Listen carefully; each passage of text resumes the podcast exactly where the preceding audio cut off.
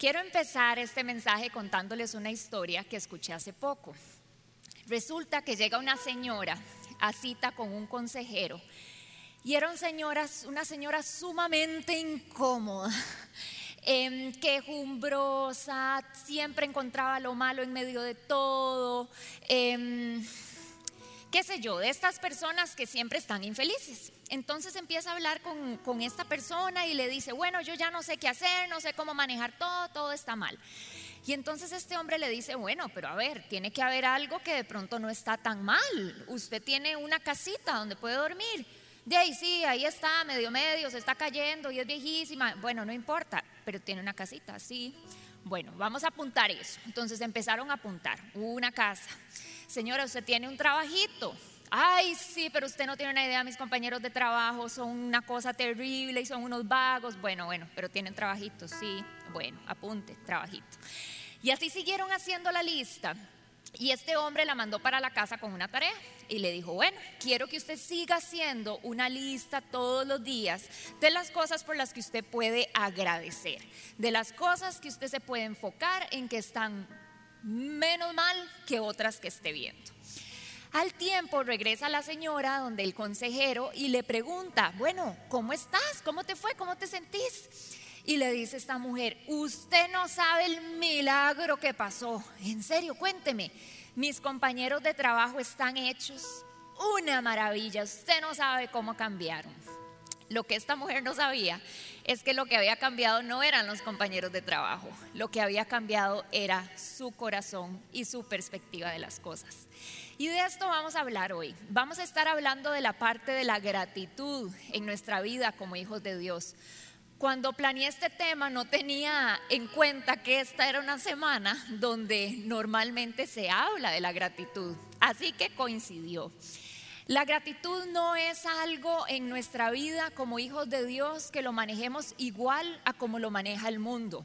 En el mundo la gratitud es un principio, es algo, una herramienta que los psicólogos buscan que lo desarrollemos, que los motivadores lo impulsan, que se le enseña a los niños desde que están muy pequeños, porque se sabe que cuando las personas logran ser más agradecidas, crecen en bienestar, en salud mental y logran empezar a poner más atención en las cosas que están bien y no tanto en las que están mal. Sin embargo, la gratitud para nosotros como hijos de Dios es un poco diferente.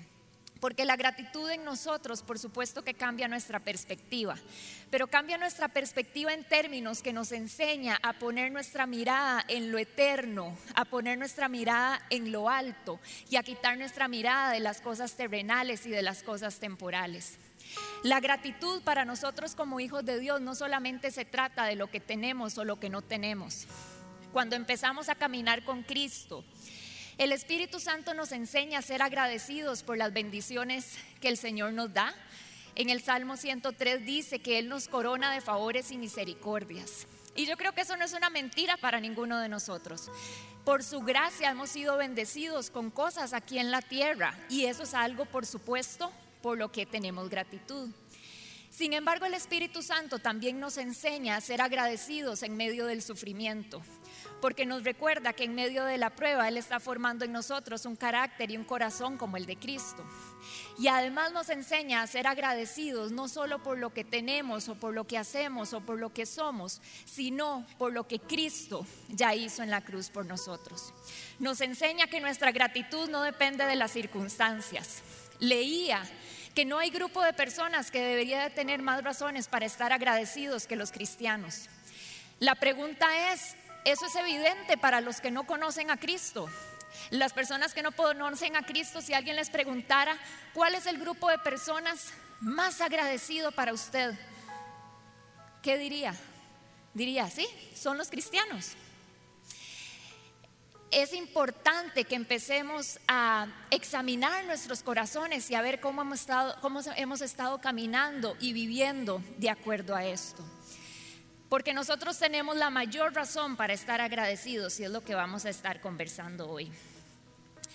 El mundo le da gracias al universo. Ustedes han visto cuando normalmente dice, ay, yo le doy gracias al universo por lo que ha pasado. Em, o le dan gracias a la vida, ¿verdad? Nosotros no. Dice Efesios 5:20, den siempre gracias a Dios el Padre por todas las cosas, en el nombre de nuestro Señor Jesucristo. Nuestra gratitud va dirigida a una persona específica. Damos gracias y reconocemos en medio de nuestra vida y de nuestro camino a Dios como el dador de todas las cosas. En Santiago 1, 16, 17 dice, queridos hermanos, no se engañen. Toda buena dádiva y todo don perfecto descienden de lo alto, donde está el Padre que creó las lumbreras celestes y que no cambia como los astros ni se mueve como las sombras. Todo lo bueno, todo lo perfecto que se nos da viene de Dios. Nosotros somos personas que sabemos que en nuestra vida no hay casualidades, que en nuestra vida no hay coincidencias, que las puertas que se nos abren no es porque tuvimos un muy buen contacto o una pata que nos ayudó a poder llegar a ese lugar. Sabemos que las cosas buenas que llegan a nuestra vida no es porque somos muy ágiles, muy hábiles, muy inteligentes o muy esforzados. Porque aún las cosas que llegan a nuestra vida debido a eso, yo le quiero recordar que esa habilidad, ese esfuerzo, esa inteligencia y esa agilidad se la dio el Señor. Nosotros no nos podemos jactar de nada lo que pasa en nuestras circunstancias. Nosotros como hijos de Dios reconocemos que todo lo bueno y perfecto viene de Él. Como dicen Romanos, todo es por Él y para Él. Todo llega a nuestra vida gracias a Cristo y todo termina en Cristo porque todo lo que llega a nuestra vida no es para quedarse en nosotros, es para que a partir de nosotros pueda ser expandida la gloria del Señor. Entonces tenemos claro que cuando vemos a nuestro alrededor bendiciones, peticiones contestadas, oportunidades, puertas abiertas, podemos saber y reconocer que por la gracia de Dios el Señor nos bendice, el Señor nos honra, el Señor nos respalda y muchas veces viene a contestar nuestras peticiones de forma maravillosa. Tenemos un papá bueno que por su gracia nos da regalos estando aquí en la tierra. Eso no es un secreto. Nos corona de favores y misericordias. Pero todas estas cosas tenemos que recordar que son por Él y para Él.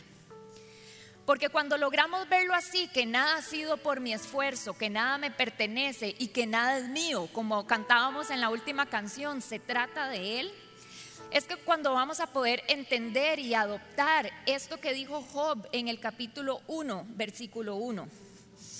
Job estaba en un momento donde habían empezado a llegar un mensajero tras otro a darle malas noticias acerca de sus pertenencias, acerca de su familia. Era una bomba de malas noticias tras otra.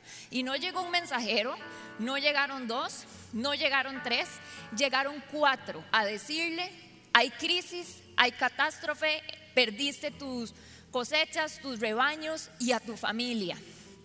Y lo que Job hace en este momento, dice el versículo 1:21, dice que él se desgarra sus vestiduras, pero también dice, desnudo vine a este mundo y desnudo saldré de él.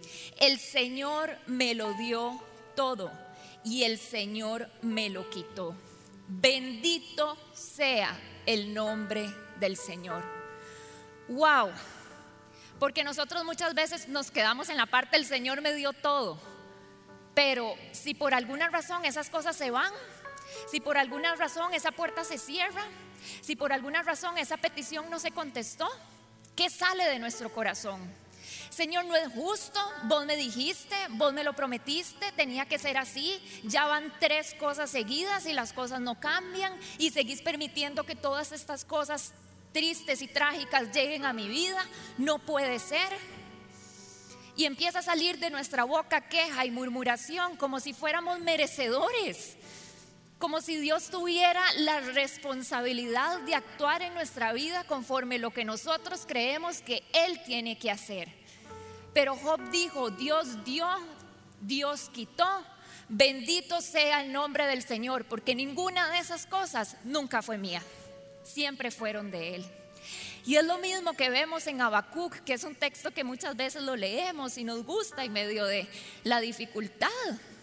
Habacuc 3, donde dice, aunque la higuera no florezca, aunque no hayan frutes, frutos, aunque falte el producto, aunque las ovejas sean quitadas, aunque no haya trabajito, aunque a veces cueste la energía, aunque hayan problemas en la casa, aunque a veces me duela todo, aunque me sienta mal, aunque pase el tiempo y siento que no contestas, con todo yo me alegraré en Jehová y me gozaré en el Dios de mi salvación. Ese es el corazón agradecido de un hijo de Dios.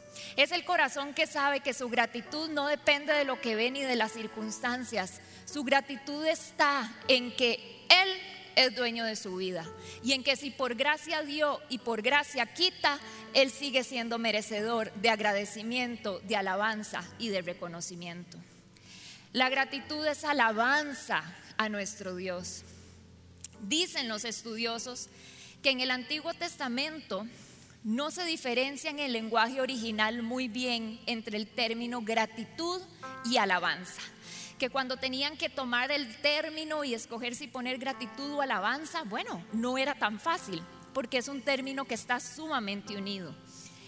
En el Nuevo Testamento, la persona que más usó la palabra gracias fue alguien a quien apedrearon, lo persiguieron, encarcelaron, lo dejaron por muerto, se burlaron de él, naufragó tres veces, pasó hambre, experimentó soledad y lo único que hace es darle gracias a Dios. Pablo habla 14 veces de dar gracias y de estar gozosos en una carta de cuatro capítulos que escribe desde la cárcel. Qué impresionante. Y yo me pongo a pensar y cuando leía esto decía, ¿cómo? O sea, porque son cosas que uno escucha, pero cuando tratamos realmente de trasladarlo a nuestra cotidianidad y a nuestro día a día y a cómo vivimos, decimos, ¿qué había en el corazón de Pablo que le daba la capacidad de, a pesar de vivir una tras otra, tras otra, tras otra, poder sentarse y decir, regocíjense, den gracias a Dios en todo? Y es lo que dice en Primera de Tesalonicenses 5:16. Estén siempre alegres, oren sin cesar Den gracias a Dios en toda situación. Den gracias a Dios cuando todo está bien. No. Den gracias a Dios cuando contestó la oración. Den gracias a Dios cuando lo sienten, cuando les da ganas. Den gracias a Dios en toda situación, porque esta es su voluntad para ustedes en Cristo Jesús. ¿Cómo hizo Pablo para que de su vida fluyera de forma tan natural la gratitud y el gozo? Y bueno, creo que Pablo tenía muy claro quién era él, quién lo había comprado y para quién vivía. Pablo tenía muy clara la obra de Cristo de salvación y de redención. Esa obra de Cristo que viene a salvarnos de la muerte. Sabemos que el pecado entró al mundo por medio de Adán. A partir de ahí fuimos destituidos de la gloria de Dios. A partir de ese momento dicen romanos que la paga del pecado era la muerte. Y lo único que ustedes y yo merecíamos sin Cristo era la muerte. Entonces, Cristo viene baja, 100% Dios, 100% hombre, vive sin pecado alguno. Y ese Cordero Perfecto, el único que podía venir a pagar nuestros pecados, muere en la cruz, resucita al tercer día y hoy está sentado a la diestra del Padre. Y gracias a ese sacrificio dice la palabra que a los que lo recibimos y creemos en su nombre se nos ha dado el derecho de ser hijos de Dios. Dice la palabra que a los que creemos en Él y confesamos que Él es nuestro Señor y Salvador, somos salvos. Y este Evangelio, esta obra de Cristo es lo que Pablo había logrado realmente entender, atesorar y caminar en ello. En, San, perdón, en Filipenses 1.1 dice lo siguiente. Saludos de Pablo y de Timoteo, como empezaba Pablo las cartas. Saludos de Pablo y de Timoteo, esclavos de Cristo Jesús. Cuando yo leí esto, yo dije, ¿ah? Esclavos, no dice hijos, no dice, ¿verdad? Esclavos de Cristo Jesús. Resulta que esta palabra esclavos en el original se identifica, bueno, se conoce como dulos. En algunas traducciones puede salir como siervo, pero en realidad dulos describe el estatus de un esclavo o la actitud propia de un esclavo. Entonces uno se pone a pensar, esclavo de Cristo Jesús. Y a veces puede sonar un poco como raro, ¿verdad? Porque como esclavos. Pero no quiere decir una esclavitud en términos de la opresión o en términos del maltrato o en términos de la denigración humana. Cuando Pablo estaba diciendo que él era esclavo de Cristo, lo que él estaba diciendo es, entiendo que no tengo derechos sin Cristo, que sin Cristo yo no merezco nada. Lo único que merezco es la muerte. Entiendo que la voluntad de mi Señor es mejor que la mía entiendo que soy propiedad de alguien, como dice Pedro, somos real sacerdocio, linaje escogido, nación santa, pueblo adquirido, que hemos sido comprados y no por cualquier cosilla, por la sangre de Cristo. Lo que Pablo decía cuando decía que era esclavo es, deseo perder mi vida para hallarla en Él, vaciarme para que Él me llene, que haya menos de mí y más de Él. Encontré ahora en la mañana un versículo que me parece que esto lo describe perfecto. Está en Romanos 14 y dice, porque ninguno de nosotros vive para sí mismo, ni tampoco muere para sí. Si vivimos, para el Señor vivimos. Y si morimos, para el Señor morimos. Así pues, si vivimos o morimos, del Señor somos. Para esto mismo murió Cristo y volvió a vivir, para ser Señor tanto de los que han muerto como de los que aún viven. Si vivimos, para el Señor vivimos, y si morimos, para el Señor morimos, decía Pablo. Esto es el versículo que resume perfecto lo que significa ser esclavo de Cristo Jesús. Por eso era que Pablo podía pasarla bien o pasarla mal y saber que había alguien que era el que estaba dirigiendo su vida. Por eso era que Pablo podía decir, me siento incomodísimo con mi debilidad. Quiero que esto me lo quiten. Pero como el que es mi Señor me dijo que su gracia me basta, me glorío en mis debilidades. Así va a reposar sobre mí más el poder de Cristo. Por eso era que Pablo podía decir que él se gozaba en tribulaciones y en enfermedad y que estar en la cárcel era una buena situación, porque entonces la gloria de Dios se veía. Por eso era que Pablo podía decir, soy un tesoro tesoro en vasijas de barro, para que se vea que tan sublime poder viene de Dios y no de mí. Pablo fue un hombre que supo caminar en cierta forma anulándose para que Cristo viniera a vivir en él. Como alguien que tiene ese nivel de, revelación, que sabe que su vida no es suya, que sabe que sus talentos no son suyos, que sabe que su futuro no es suyo, no va a vivir con un brote continuo y natural de gratitud, de alabanza y de gozo. Porque es decir, podría seguir siendo esclavo del pecado, pero ya no lo soy. Aquí puse una frase que, que me encanta y es como de estas paradojas de la Biblia. No nunca somos tan libres como cuando somos esclavos de Cristo. Nunca vamos a ser tan libres como cuando somos esclavos de Cristo. Y yo les quiero preguntar, ¿de qué estás siendo esclavo? ¿Qué es aquello que está dirigiendo tu vida?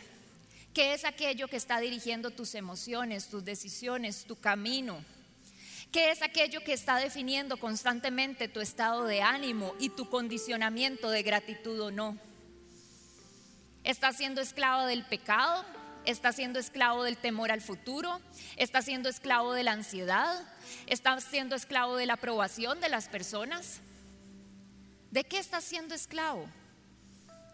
Porque yo hoy lo que quiero invitarte es que puedas hacer esa reflexión y poner tu corazón delante del Señor y decir, Señor, si voy a ser esclavo de algo, quiero ser esclavo tuyo. Porque en ser esclavo tuyo nunca voy a ser más libre. Porque el ser esclavo tuyo lo que me lleva es a recordar una y otra vez que sin ti no merezco nada. Y que todo lo que hoy tengo es por ti. ¿De qué estamos siendo esclavos? Como esclavos de Cristo nunca nos faltará nada. Es un amo que nos sienta en su mesa a comer de lo suyo y que nos dice todo lo mío es tuyo. Qué belleza. Pablo sabía que su vida no le pertenecía, que Dios daba y Dios quitaba. Se gozaba en sus tribulaciones sabiendo que la obra de Cristo se estaba estableciendo. Estaremos agradecidos genuinamente cuando veamos que no merecemos nada, pero que en Cristo lo tenemos todo. Vamos a leer Lucas 17, una historia que todos en algún momento posiblemente hemos analizado y leído y que es eh, un pasaje que se utiliza mucho cuando hablamos de la gratitud. Pero creo que nunca sobra examinar nuestros corazones contra la palabra para saber a quién nos estamos pareciendo. Lucas 17:11 dice, un día siguiendo su viaje a Jerusalén, Jesús pasaba por Samaria y Galilea. Cuando estaba por entrar en un pueblo, salieron a su encuentro diez hombres enfermos de lepra. Como se habían quedado a cierta distancia, gritaron, Jesús, Maestro, ten compasión de nosotros. Al verlos les dijo, vayan a presentarse a los sacerdotes. Resultó que, mientras iban de camino, quedaron limpios. Uno de ellos, al verse ya sano, regresó alabando a Dios a grandes voces. Cayó rostro en tierra a los pies de Jesús y le dio las gracias, no obstante que era samaritano. ¿Acaso no quedaron limpios los diez? preguntó Jesús. ¿Dónde están los otros nueve? No hubo ninguno que regresara a dar gloria a Dios excepto este extranjero. Levántate y vete, le dijo al hombre, tu fe te ha sanado. Que mm, creo que nos podemos identificar muchísimo de nosotros con este pasaje. Primero en términos de ese momento donde vienen estos hombres que no tenían esperanza, que no tenían cura, que estaban siendo completamente rechazados, que físicamente no eran agradables, que olían mal. Y ellos creyeron que en Cristo podía tener una solución su situación. Ellos creyeron que en Cristo podían recibir algo sobrenatural. Creyeron, por eso fueron donde Él. Y se presentan delante de Él en esta humildad, en esta humillación de decir, necesitamos que usted nos ayude. ¿Cuántos hemos estado ahí? En ese momento donde decimos, Señor, si no es porque usted interviene, esto no sale. Si no es porque usted pone su mano, todo va a seguir igual. Si no es porque usted tiene misericordia, esto no se va a sanar. Esos momentos donde derramamos nuestro corazón delante del Señor y reconocemos su omnipotencia y su poder. Y dice ahí que Jesús les dijo que fueran a presentarse a los sacerdotes. Los leprosos tenían que ir a presentarse a los sacerdotes para que fueran estos los que decían si estaban sanos o no. Y los hombres creyeron, ¿verdad? Creyeron. Cuando Jesús les dijo vayan, los diez fueron. No fue que un par dijeron, ay, no, nada de eso nada va a servir. Nada, dice la palabra que los diez fueron. Y que de camino fueron curados y el milagro fue hecho. Pero solamente uno se devolvió. ¿De cuál grupo sos? Sos el grupo que ha estado delante de rodillas, delante del Señor, diciéndole, Padre, yo te necesito, yo creo en vos, yo tengo fe y que has tenido una fe genuina de que el Señor puede hacer un cambio en tu vida. Pero tal vez el milagro fue hecho, la oración fue contestada, la circunstancia cambió. ¿Y qué hiciste después? ¿Qué hiciste con ese milagro que el Señor te dio? ¿Qué hiciste con esa oración que el Señor contestó? ¿Te la dejaste y seguiste por tu vida? o fuiste nuevamente delante de aquel que es merecedor de toda la gloria, decirle, te reconozco, aquí estoy, aquí está no solo la prueba de tu milagro, sino aquí está mi corazón y aquí está mi vida. Y gracias, gracias. Si me tenía que devolver, no nos dicen cuánta distancia era, pero no importa lo que hubiera tenido que caminar para encontrarte, venir a reconocerte y entregarte mi vida. ¿Está siendo ese leproso? Está siendo ese hombre que se incomodó para ir delante del único que merecía la honra y la gloria. Porque como les decía al principio, como dicen romanos, todo es por Él y para Él. Esa sanidad vino de Cristo y tenía que terminar en Cristo. Ese leproso vuelve a Cristo y gracias a que regresa a Él, el Señor le da un regalo en la eternidad. Ya no solo un regalo en lo temporal, le da un regalo en su eternidad. Todo lo que el Señor nos da empieza en Él, pero tiene que terminar en Él. Cuando somos esclavos de Cristo, eso no nos pertenece. Cuando somos esclavos de Cristo podemos recibir sus bendiciones, pero decir, Dios mío, si yo me dejo esto y no vuelve a ti, esto no tiene sentido. Cuando logramos ser esclavos de Cristo, recibimos esa bendición, la llevamos a Él y por alguna razón Él la quita. Nunca fue mía. Bendito sea el nombre del Señor. Andamos caminando por la vida creyendo que somos merecedores de todo. Andamos caminando por la vida creyendo que todos nuestros logros se tratan de nosotros y han sido por nuestras capacidades. Porque el Señor lo que quiere venir a hablar a nuestros corazones hoy es sí, sean agradecidos porque los bendigo, sean agradecidos porque los corono de favores y misericordias. Pero vayan más allá. Esa es la gratitud también que el mundo da. Esa es la gratitud que el mundo da porque hay que bueno las cositas, lo material, lo que puedo ver. Que podamos ser personas que nuestra gratitud es de que no merezco nada, pero lo tengo todo en Cristo.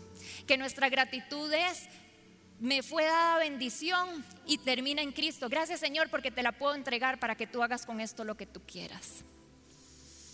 Entonces, si de nuestro corazón ha estado endurecido en términos de agradecer, tenemos que venir delante del Señor y decirle, Padre, ¿a dónde está mi perspectiva? Porque, a ver, no ha sido un año fácil. Y era lo que hablaba Andrés la semana pasada. Ha sido un año difícil y tal vez en este momento usted se examina y examina sus circunstancias y dice, qué difícil, qué difícil encontrar por qué dar gracias. Pero ahí es donde el Espíritu Santo viene y nos recuerda, te he enseñado a dar gracias en el sufrimiento también. Y si aún todo nos fuera quitado, podemos agradecer que tenemos una eternidad con Cristo. Está saliendo la gratitud de forma natural de nuestro corazón. Somos personas que cuando otros se nos acercan, se, ¿verdad? Se, se impresionan de nuestra forma de hablar, de nuestra forma de ver las cosas. O somos personas que cuando otros se nos acercan ya saben, uff, vamos a ver de qué se viene a quejar ahora. No merecemos nada y en Cristo lo tenemos todo. ¿Cómo no vamos a ser agradecidos? Vamos a cerrar nuestros ojos ahí donde están y los voy a invitar a que ponga, ponga su corazón delante del Señor. Y si usted no ha estado siendo agradecido, em, pídale perdón, dígale, Señor, perdóname. Perdóname porque ha sido bueno.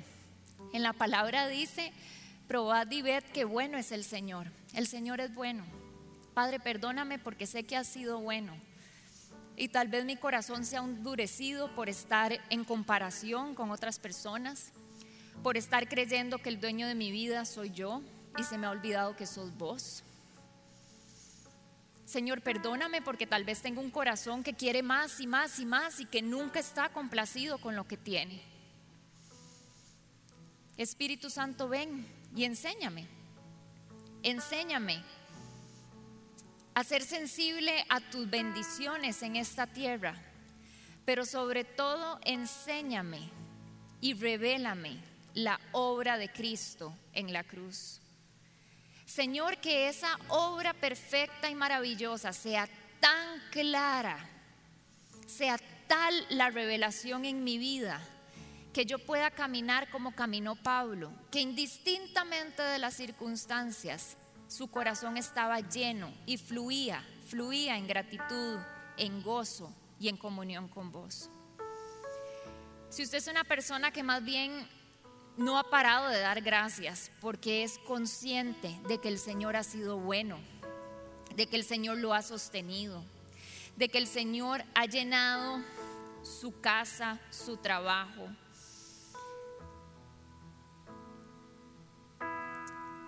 Pregúntele al Señor si usted eso se lo está dejando en usted o si está pudiendo ser como este leproso que se devolvió ante él y le dijo, esto es por ti y para ti.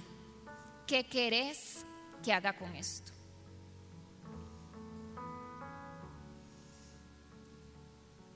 Hable ahí con el Señor. Pídale que examine su corazón. Padre, nos arrepentimos de toda queja, Señor, en el nombre de Jesús. Este ha sido un año donde ha sido tan fácil que salga la queja de nuestra boca. Donde ha sido tan fácil que salga una y otra vez la murmuración, el desánimo. Señor, palabras de desesperanza, de descontento. Yo me pongo a pensar si Pablo estuviera en este tiempo en medio de nosotros, ¿qué estaría diciendo? En medio de la pandemia, en medio del encierro, en medio de la falta de trabajo, en medio de la incertidumbre, en medio de la enfermedad, en medio de la separación de personas que quiero en medio de todo, Señor, hoy simplemente recuerdo que todo es por ti y es para ti. Recuerdo que mi vida te pertenece. Y si esto es lo que tú has determinado para este tiempo en mi vida, como el leproso vengo delante de ti te digo, Señor, ¿qué quieres hacer con esto en mi vida? El Señor pone en mi corazón que hemos sido una iglesia que se ha llenado de queja, nos hemos llenado de queja, nos hemos llenado de murmuración. Hemos empezado a poner nuestra fe en las cosas de este mundo. Hemos empezado a poner nuestra esperanza en lo que los hombres pueden hacer. Y el Señor lo que viene a decirnos es, vuelvan, vuelvan a la única fuente de agua vuelvan al único que les puede asegurar que su futuro está seguro. Vuelvan al único que los ha comprado. Vuelvan a aquel a quien les pertenecen ustedes. Gracias Señor. Continúen esta actitud de adoración. sensibilícese a lo que el Señor quiere decirle a usted en esta mañana.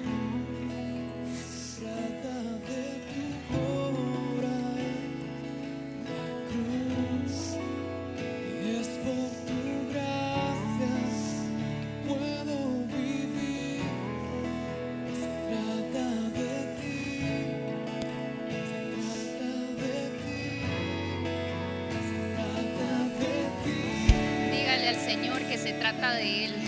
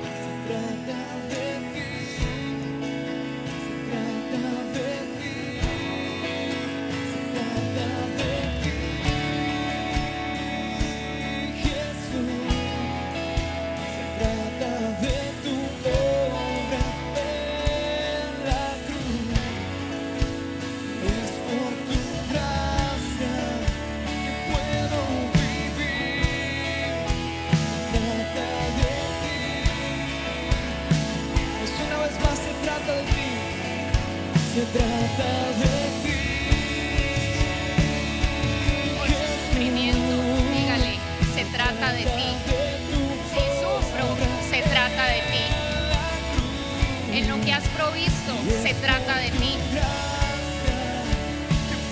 En medio de mi enfermedad se trata de ti. Aunque la higuera no florezca y las vides no den fruto, te voy a alabar porque se trata de ti.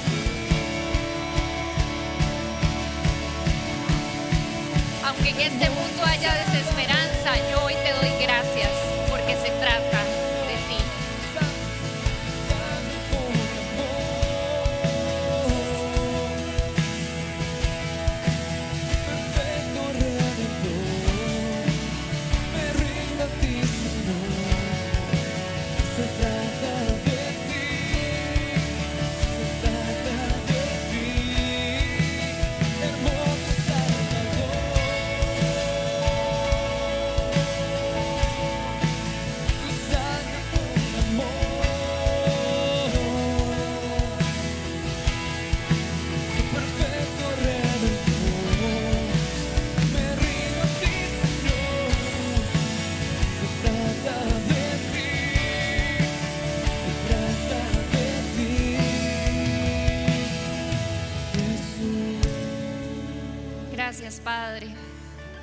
Gracias Espíritu Santo porque tú eres aquel que viene, Señor, confrontándonos en amor con tu palabra, con tu verdad. Señor, que salgamos de este lugar con una gratitud que fluye de nuestro corazón. Recordando, Padre, que en ti lo tenemos todo recordando que no hay personas allá afuera que tengan más razones para dar gracias que nosotros. No sabemos lo que trae el futuro, Señor, pero lo que sabemos es que podemos decir, bendito sea el nombre del Señor. A ti sea toda la gloria y toda la honra, en el nombre de Jesús. Amén y amén.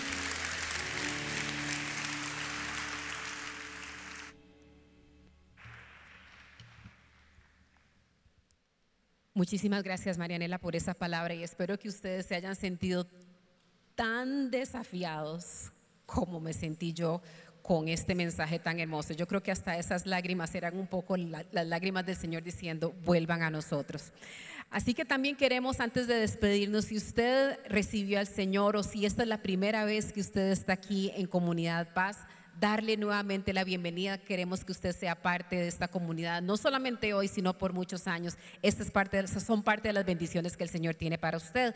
Y si nos está visitando por primera vez, queremos invitarle a que por favor vaya a nuestra sala Click. Esta es una sala de bienvenida virtual que está en nuestra dirección www.paz .cr y allí en la parte que dice clic habrá un equipo que estará feliz de poder darle la bienvenida, recibirle, darle más información de cómo usted puede involucrarse aquí en Comunidad Paz.